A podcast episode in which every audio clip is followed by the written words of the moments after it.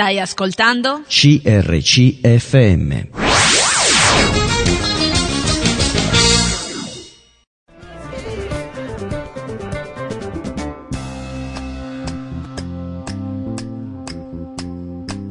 Bibbia e dintorni. Un viaggio tra cultura biblica e cristianesimo. Conduce in studio Elisa Sant'Angelo.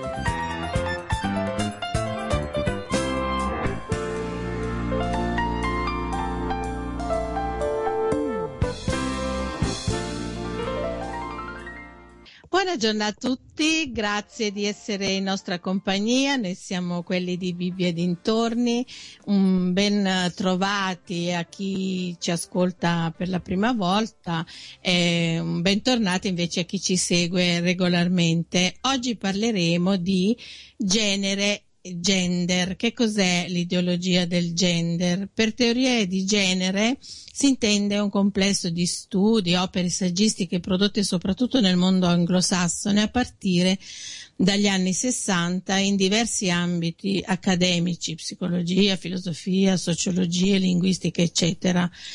Queste teorie nascono nell'ambito dei movimenti ideologici femministi per contestare il sistema tradizionale di considerazione sociale della donna. Col tempo però le teorie di genere che intanto, intanto vengono fatte proprie dai movimenti gay arrivano a immaginare la società ideale come quella in cui l'eguaglianza tra le persone può essere attuata solamente eh, riconoscendo nel sesso una mera convenzione sociale costruita attraverso l'imposizione di regole e norme esterne che obbliga le persone a vivere da maschio o da femmina.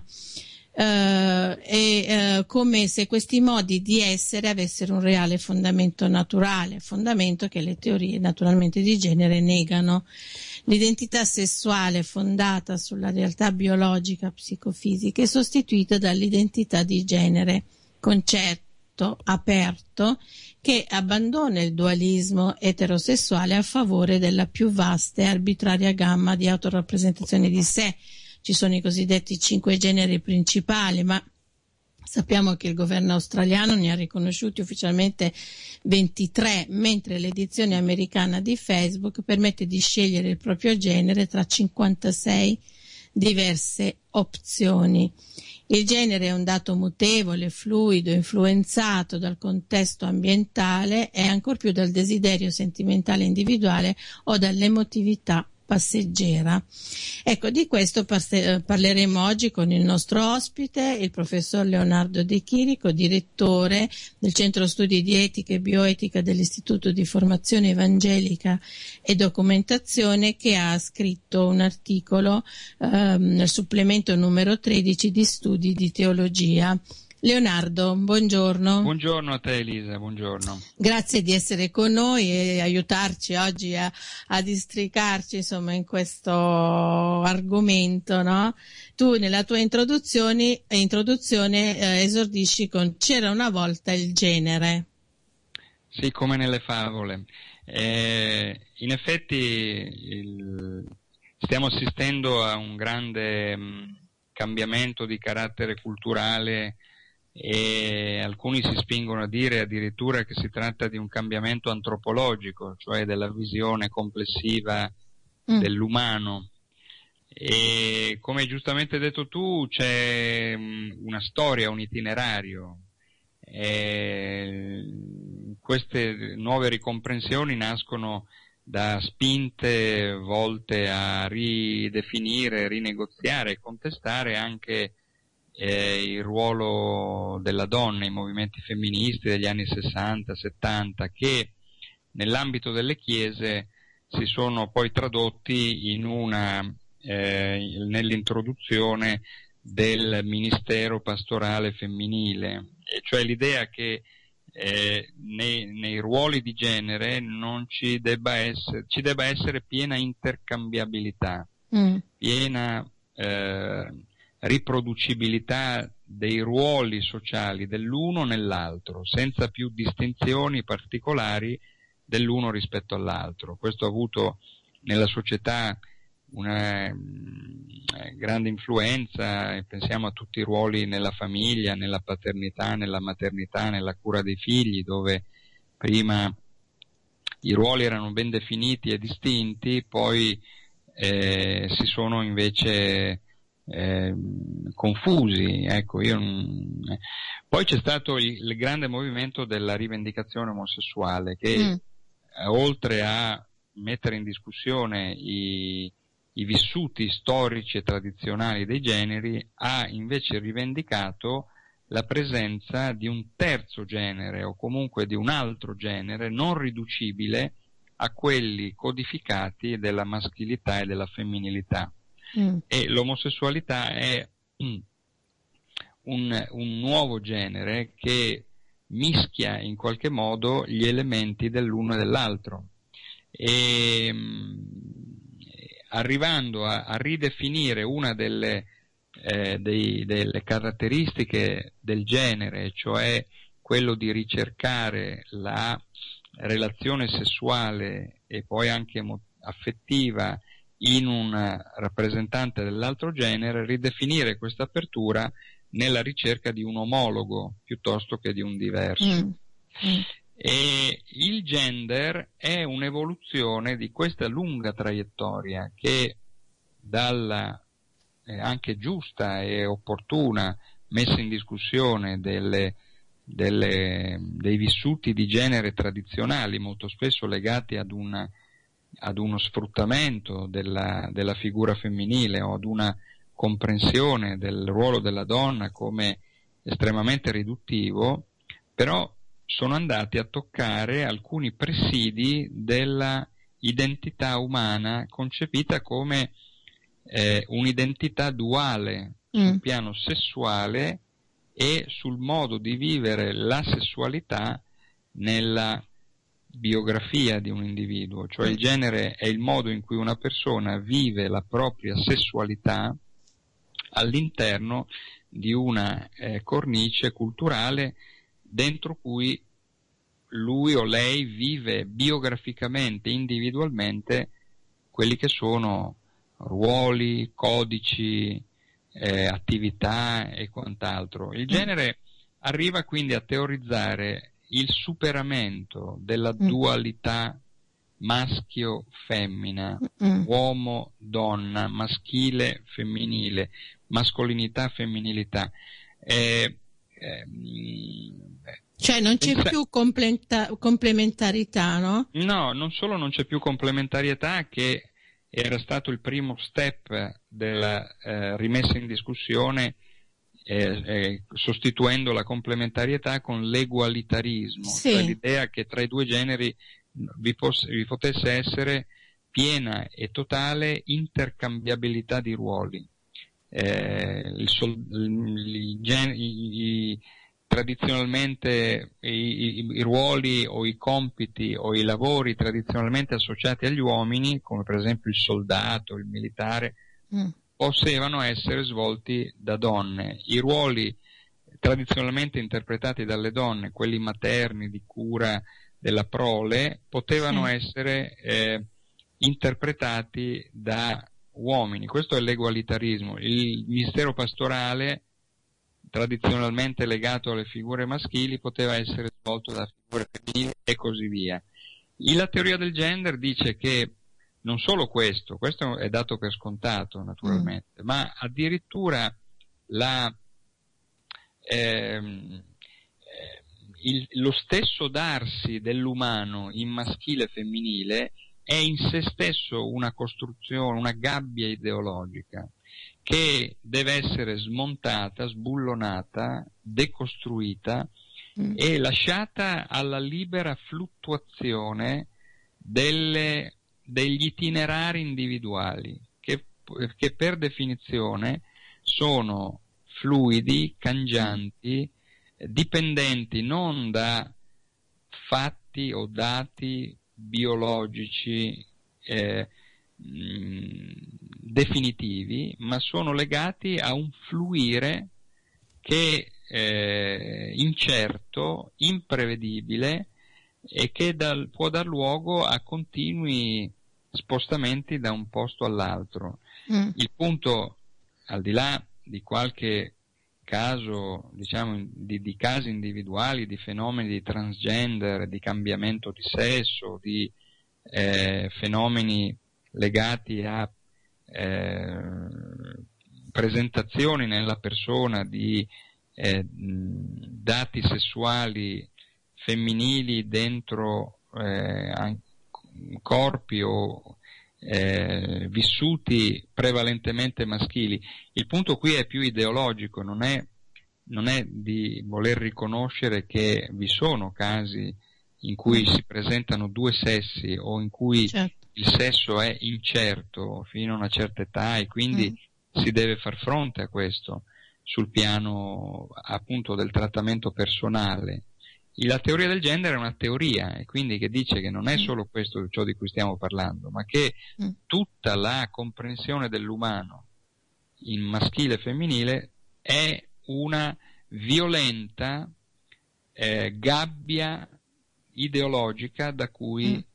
eh, fuoriuscire all'insegna di una visione della, della propria sessualità eh, fluida, elastica, in divenire che può essere cambiata eh, in, in, un... Eh, allora il punto però di discussione non è tanto riconoscere la eh, libertà individuale di questi cambiamenti. La teoria del gender è, per così dire, pericolosa mm. non tanto per il, il, la, la, la, la, giusta, in un certo senso, rivendicazione di spazi di autonomia personale. Quando si riconosce il principio di autonomia, si riconosce che eh, questa autonomia può darsi anche eh, in questi percorsi in divenire.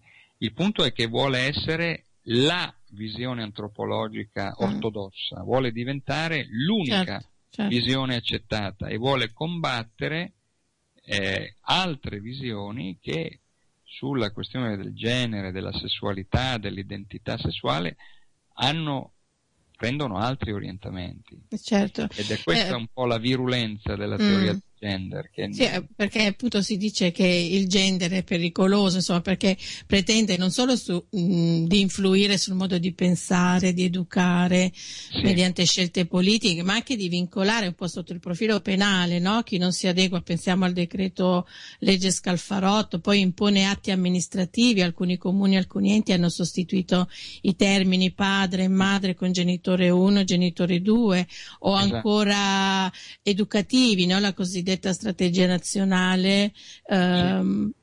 per introdurre insomma nelle scuole testi e programmi aperti alla ricezione della teoria del gender, no? con sì, l'eliminazione eh, quindi del maschile e del femminile. Esatto, La, è, è, è, c'è tutta una serie di campi e di livelli in cui la teoria del gender viene promossa. Mm. Quello pedagogico educativo con la produzione di letteratura fantastica, fiabesca, che presenta le, le classiche figure eh, di maschili e femminili, le presenta invece in una chiave queer, in una chiave sì. incerta. Per sì. cui nelle fiabe raccontate ai bambini non c'è eh, il bambino, la bimba, la fata, l'orco, ecco, sono tutti personaggi che eh, diventano sessualmente indistinti, mm. oppure che si comportano in maniera inaspettata, e cioè il bimbo o la bimba non più legata a dei codici di maschilità e di femminilità, ma ecco, a codici invertiti, il bimbo che gioca in giochi femminili, la bambina che invece si atteggia in uh, comportamenti guerreschi o, o viceversa. Mm. Questo è il livello pedagogico e questi ci sono eh, testi sussidiari, libri di lettura che vengono promossi nelle scuole che eh, raccontano, narrano in, in, al, al, al, bambino un mondo che mm. non è più eh, mh, codificabile nei termini di genere maschile e femminile, ma mm. che invece è costantemente eh, fluttuante in un genere indistinto e indeciso. E sì. Questo è un livello. Sì. Eh, per quanto riguarda la scuola, magari ne parliamo più approfonditamente nella seconda parte. Ritorniamo un attimo indietro. Vogliamo ricordare che cosa dice la scienza, no? Tra che la differenza tra maschile e femminile. Beh, c'è, c'è una, c'è una, eh, un, un, una considerazione di fondo da fare che la vita umana si presenta in un'ottica eh, di datità, cioè di, del modo in cui si presenta è, è portatrice di una configurazione mm. di carattere sessuale eh, definita e nell'ottica della diversità tra maschile e femminile. Mm.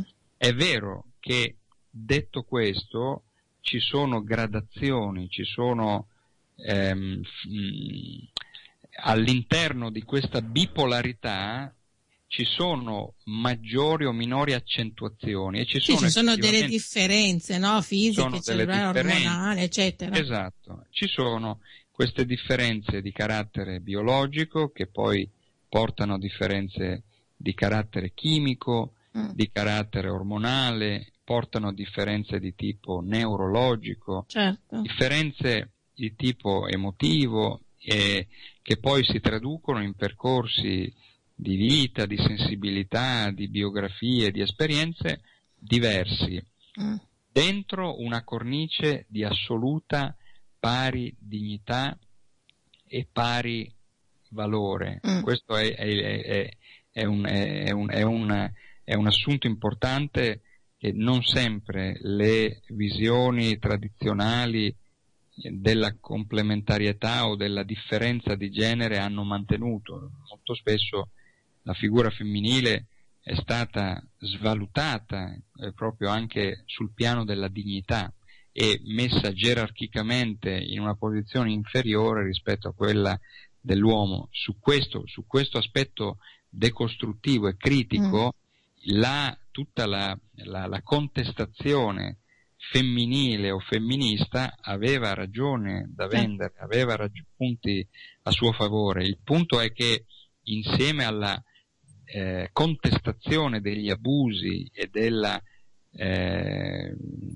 assolutamente sbagliata eh, gerarchizzazione dei generi ha come si suol dire, buttato oltre all'acqua sporca anche il bambino. Il bambino, certo. Ha voluto rine- ridefinire il tutto pensando che quella gerarchizzazione abusiva fosse frutto della differenza sessuale, non invece di un abuso mm. eh, di, quel, di quel dato di partenza. Però sì, in natura ci sono due sessi, ci sono che danno luogo a due generi, essendo mm. il genere il modo in cui si vive la propria sessualità in, un dat- in una data comunità, in un dato tempo, in un dato luogo.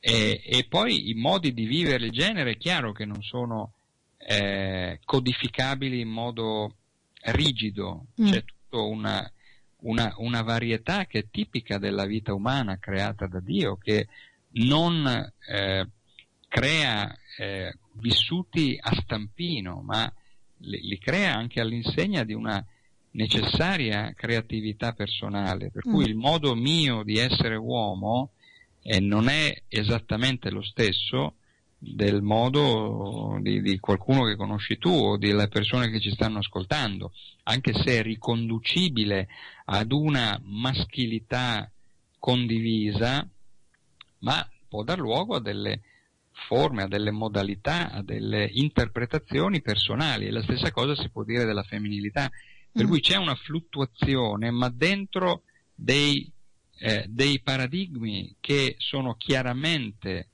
naturalmente, biologicamente, psichicamente, culturalmente maschili o femminili. Certo. Eh, qui si vuole invece mettere in discussione l'esistenza stessa anche di eh, biologica e naturale della sessualità differenziata, mm. all'insegna invece di qualcosa che sul piano chirurgico, sul piano genetico, sul piano della medicina può cambiare, può essere modificato a seconda della, eh, mm.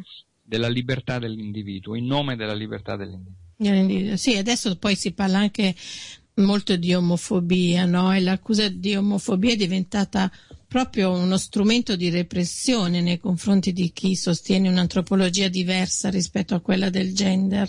Mm. Sì, questo è, è, anche un una, una cortocircuito del pensiero eh, della teoria del gender e delle, dei pensieri annessi a, a, questa teoria, e cioè mm. di eh, bollare, etichettare come omofobico, cioè contrario eh, alla stessa eh, presentazione del, del, carattere omosessuale o della libertà dei, o del riconoscimento dei diritti degli omosessuali, tutte quelle persone, quelle posizioni che eh, sono portatrici di una visione eh, complementarista e duale dell'umano, mm. per cui tutto ciò che non rientra dentro il politicamente corretto della, della teoria del gender viene etichettato di omofobico, come se ci fosse una, una, una correlazione di necessità. Mm. Eh, questo non, non, è così, ovviamente. Non è così, certo. Eh, Leonardo, ci interrompiamo per qualche minuto, ascoltiamo un po' di musica e dopo riprendiamo la nostra conversazione. A dopo. Stai ascoltando? CRCFM.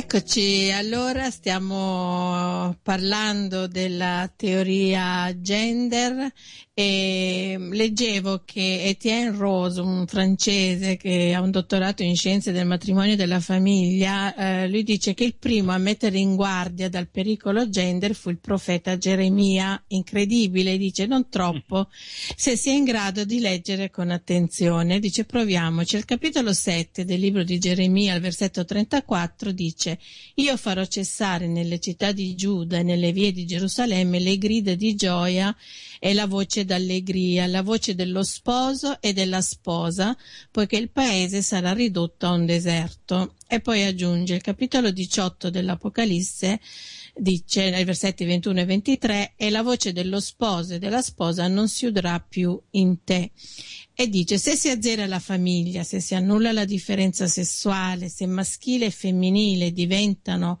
solo opinioni, la nostra civiltà rischia di trasformarsi in un puzzle impazzito. Allora ne stiamo parlando con il professor Leonardo De Chirico. Leonardo, cosa... Sì.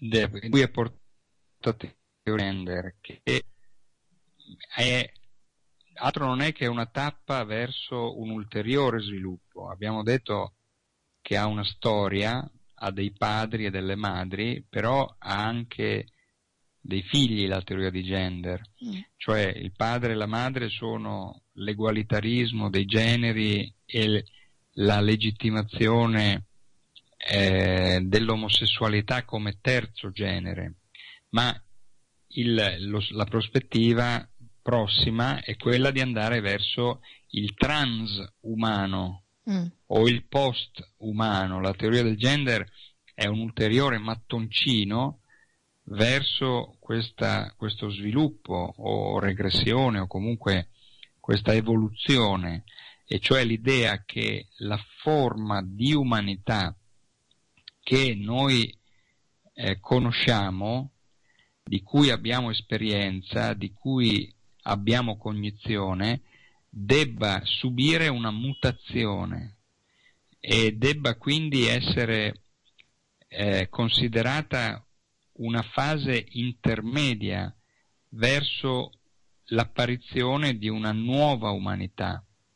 E una volta che si liquefa la, la datità sessuale e l'interpretazione di genere, eh, si smonta un altro pezzo dell'umanità in vista di un'ulteriore possibilità data dalle eh, impossibilità della, della, tecnica medica che è in grado di impiantare eh, forme di, ehm, di vita bionica dentro il corpo di vita umana mm. o con la medicina genetica che è in grado di eh, proprio plasmare a livello della, della generazione della vita umana un nuovo uomo, una nuova donna, non più dentro la gabbia, per così dire, del sesso, non più dentro la gabbia quindi del genere,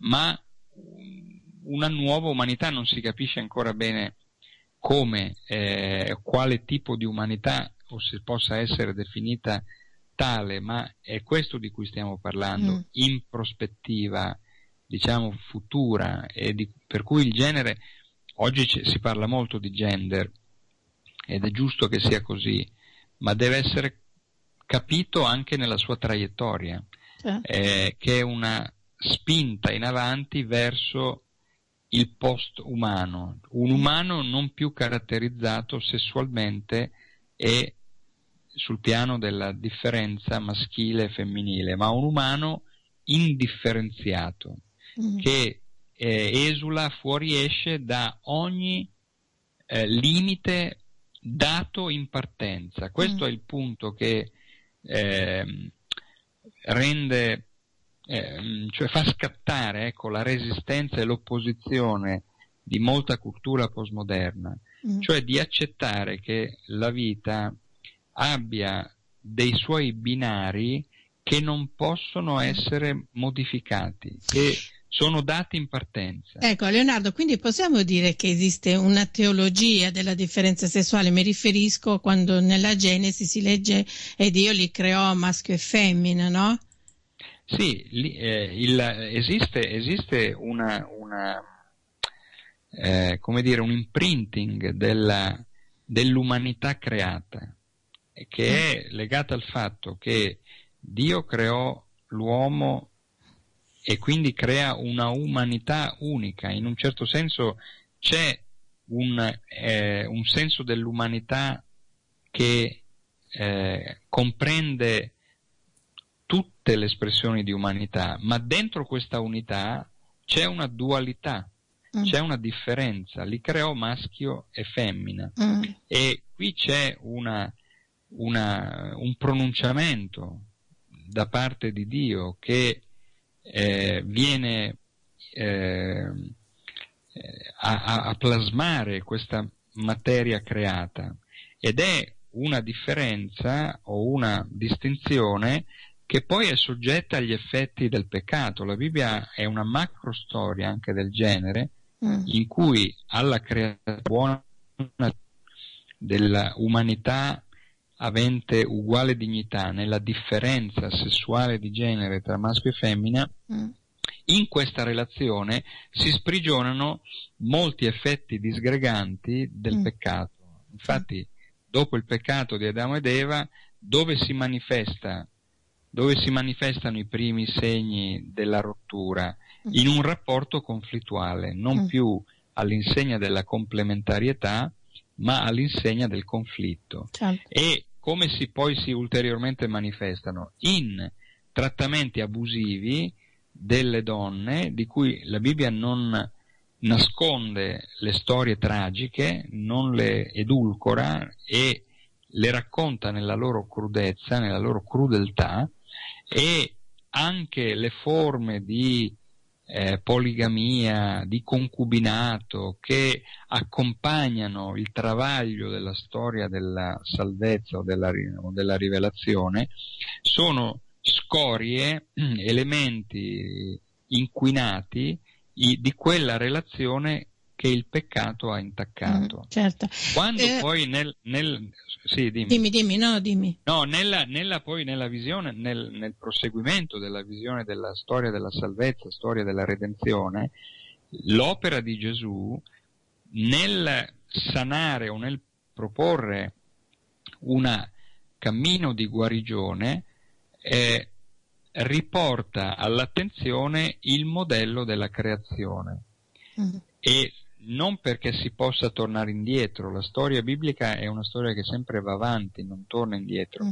ma nell'andare avanti non dimentica il passato, certo. non fa astrazione rispetto all'origine o al modello iniziale, per mm. cui quando poi nell'ottica del, della salvezza, dell'opera della redenzione in Cristo, eh, si parla di un nuovo uomo, di una nuova donna, di rivestire il nuovo uomo, mm. che non più del primo Adamo decaduto, ma dell'ultimo Adamo, del secondo Adamo che è venuto a portare salvezza, si ripresentano eh, le differenze, le distinzioni tra uomo e donna, mariti, mogli, padri, madri, sì, all'insegna certo. di un genere guarito che è sempre sottoposto alle, eh, alle tentazioni abusive introdotte dal peccato, ma che mm. deve scoprire la, eh, la, la possibilità della guarigione e della mm-hmm. riconciliazione. Per cui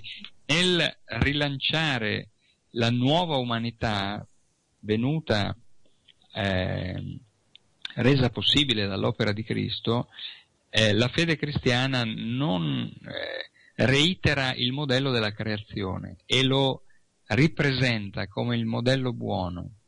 Poi è anche vero che la Bibbia parla anche di una eh, proiezione eterna in cui non è, differen- non è, data più la differenza sessuale mm. e quindi questo non può essere nemmeno come dire, proiettato in un principio di necessità cosmologica, è, è, è un dato della creazione di Dio, mm.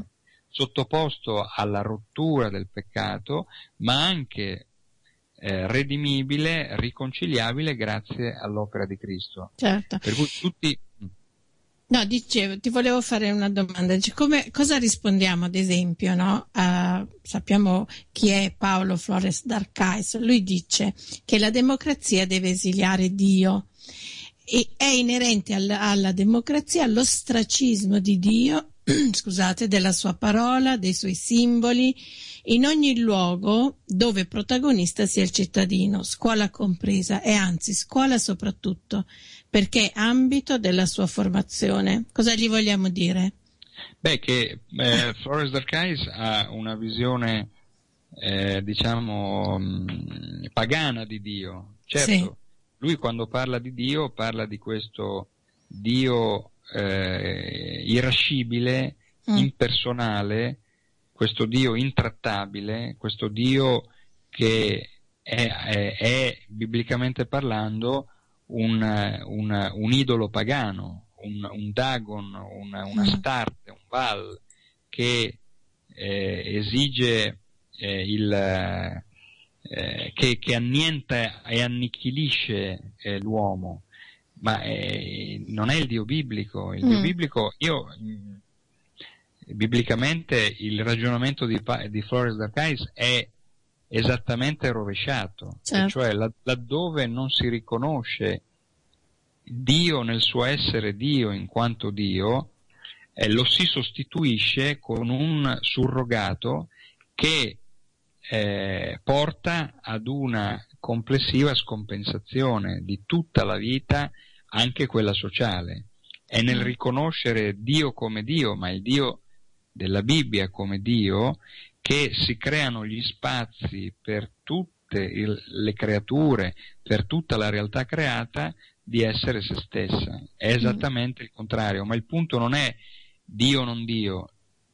Flores d'Arcais ha un'immagine pagana di Dio ed è chiaro, anch'io direi, se quello è il Dio, anch'io credo che il, quel Dio lì, quell'idolo lì debba essere tenuto fuori, ma mm. non è eh, dobbiamo eh, chiarirci di chi stiamo parlando. Eh, se, se ci, nella lettera ai Romani, per fare un esempio solo, l'Apostolo Paolo dice che ai, ai credenti di, di, Roma, non una città qualsiasi, ma la capitale dell'impero, dice che il magistrato è un servo di Dio, loro devono essere cittadini che pagano le tasse, che rispettano le leggi e nello stesso tempo devono rivendicare la loro libertà di essere credenti dentro questa società. Quindi quella non è una visione in cui riconoscere Dio significa eh, disconoscere il magistrato, disconoscere la sfera pubblica o disconoscere il pluralismo politico, culturale e religioso. Al contrario, dove si riconosce Dio, si riconosce che vi sono spazi di libertà, vi sono possibilità di vita eh, eh sociale e così via, e si creano spazi di riconoscimento. Mm. Certo. Eh, Leonardo, do- dovremmo parlare della, dell'educazione sessuale di genere nella scuola, no? però eh, visto che il tempo sta per terminare, ti voglio leggere una lettera scritta da una mamma, dice, caro, a un giornale, dice, caro direttore, siamo in mezzo a un'esplosione mediatica su gay, gender, eccetera. Qualche sera fa mi sono trovata eh, due talk show nella stessa serata a parlare, o meglio a schiamazzare su questi argomenti. Dice pure i TG mostrano immagini di gay, lesbiche che si scambiano effusioni. Tutto questo esibizionismo a me non va giù. E immagini la fatica di dover cercare che cosa raccontare ai ragazzini di fronte a queste scene.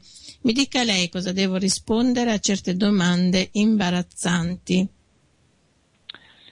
Eh, sono, sono effettivamente... È una delle lettere, insomma, sì, che... certo. Eh, sono effettivamente sfide grandi sul piano educativo, perché eh, tutta la, la, l'organizzazione della comunicazione è mirata a eh, indottrinare nelle forme plausibili, mh, eh, adeguate, con i, i linguaggi giusti, adeguare a questa nuova umanità. E quindi la responsabilità genitoriale o di chi eh, ha questo tipo di responsabilità è ancora più resa difficile. Eh, il punto è, oltre alla, eh, al ruolo del, dei mezzi di comunicazione di massa, anche quello della scuola pubblica, mm. che è un altro campo di battaglia, nel senso che la ideologia di gender ritiene che la scuola pubblica sia l'agenzia educativa che debba educare i nuovi uomini eh, alla teoria di, di, di genere, mm. per cui spacciando l'educazione sessuale o l'educazione all'affettività, come viene chiamata, come materia da orientare nel senso eh, delle, dell'ideologia di genere. E, e qui è un altro campo, quindi il genitore, mm. oltre alla questione dei mezzi, de, oltre alla questione del, del, dei media, internet, mm. televisione, ha anche il fronte della scuola, dove, eh, da cui, eh, dove esercitare responsabilità genitoriale. Ma quindi... la scuola non doveva essere laica e, e lasciare alla famiglia il compito di educare? Questo, questo dovrebbe essere così, però scu- alla scuola sono state date anche delle responsabilità che una scuola laica non dovrebbe avere. Ah. E cioè la, l'educazione all'affettività e alla sessualità non dovrebbe essere qualcosa che pertiene alla responsabilità della scuola pubblica. Eh. Appartiene alla famiglia, appartiene alle figure genitoriali di introdurre il bambino, la bambina alla scoperta e all'apprezzamento della eh, propria sessualità e della sessualità altrui e alla scoperta della propria affettività. Mm. È l'idea statalista de, di una scuola che assorbe in sé tutte le responsabilità che sono ed erano della famiglia e in nome di un'ideologia di Stato plasma le nuove generazioni secondo la cultura della maggioranza. Qui c'è, mh, mm, quindi non è solo la questione di genere che è coinvolta, ma anche il ruolo della scuola pubblica nell'invadere responsabilità e competenze che sono della famiglia, perché appartengono a quegli elementi profondi, delicati, sensibili, che hanno a che fare con l'identità personale, che la scuola eh, non ha la responsabilità di orientare. Ecco, e, e qui eh, sta la responsabilità dei genitori a non vivere in modo passivo mm. la propria genitorialità, pensando che il bambino sia un pacchetto da affidare alla scuola e la scuola fa l'educazione alla sessualità, fa l'educazione religiosa, fa l'educazione eh, alla, alla, all'educazione civica e quant'altro e gradualmente esautora le responsabilità della famiglia e ogni, ognuna di queste responsabilità non è neutrale sul piano ideologico, ma è sempre portatore di una diversa ideologia, di una nuova o di un'altra ideologia. Mm. Allora, noi oggi siamo sensibilizzati sul piano del genere, del gender, però sarebbe, dovremmo fare una riflessione più globale complessiva su quello che è il ruolo delle famiglie nell'educazione certo.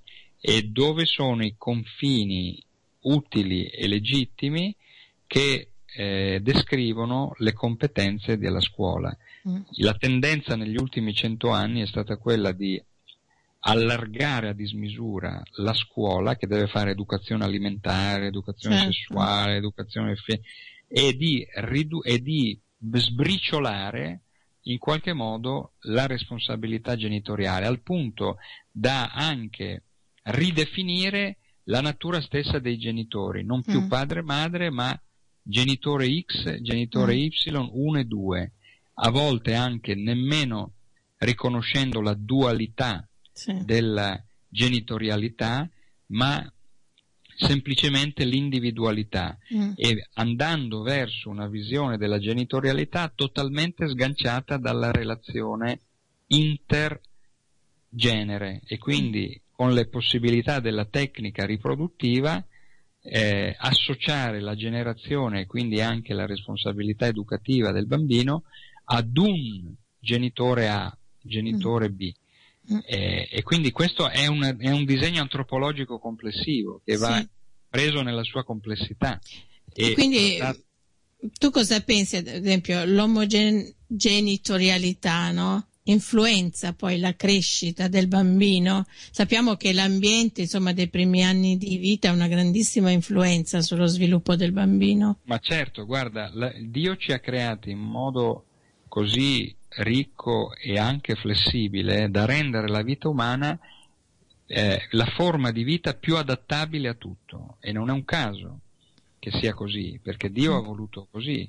Per cui è vero che si sopravvive all'omogenitorialità, i bambini sopravvivono al fatto di essere orfani, sopravvivono e, e hanno, Dio dà loro risorse eh, per superare queste gravi eh, esperienze. Mm. Un conto quindi è eh, accettare e riconoscere la grande adattabilità dell'essere umano, anche di fronte ai casi della vita che portano bambini a non avere più i loro genitori, ma altro è programmare un tipo mm. di umanità che eh, eh, non fa più riferimento alla coppia di genitori, ma ri- ridefinisce diciamo, il rapporto tra generazioni in termini di rapporto tra individui, non più in termini di rapporto tra una famiglia e la, la prole, il, il, il mm-hmm. bambino. Mm-hmm. Qui c'è un, ide- un, disegno ideologico, non è tanto adattarsi, certo. ma è certo. una volontà di superare l'idea che la generazione accade, avviene dentro un progetto di coppia, di uomo mm. e donna che si impegnano l'uno verso l'altro e quindi si aprono anche al futuro eh, per mezzo della generazione. È lì il punto ideologico che viene contestato. Ecco, Leonardo, purtroppo abbiamo finito il nostro tempo, forse c'è un minuto, avremmo voluto parlare di tante altre cose. Vuoi dire soltanto qualche ultima parola a chi ci sta ascoltando? Ah, eh, come, come, evangelici in Italia eh, siamo molto sensibili a queste tematiche, anche che, che, hanno a che fare con poi questioni che riguardano le unioni civili, la ridefinizione del matrimonio, mm. eh, le questioni educative della scuola, i programmi televisivi, insomma è, un, è, tutto un fascio di questioni su cui mm. noi dobbiamo essere vigilanti capendo, capendone ecco, le, le, implicazioni e le, ehm, e le derive e mm, mantenendo alta una testimonianza che sia ariosa e credibile e che certo. si faccia carico di comprendere il fenomeno e di anche interloquire, interagire, non solo gridando al lupo al lupo, ma Va bene. vivendo in modo sano. Va bene Leonardo, grazie di essere stato con noi e grazie anche a voi che ci avete ascoltato con tanta pazienza. A martedì prossimo.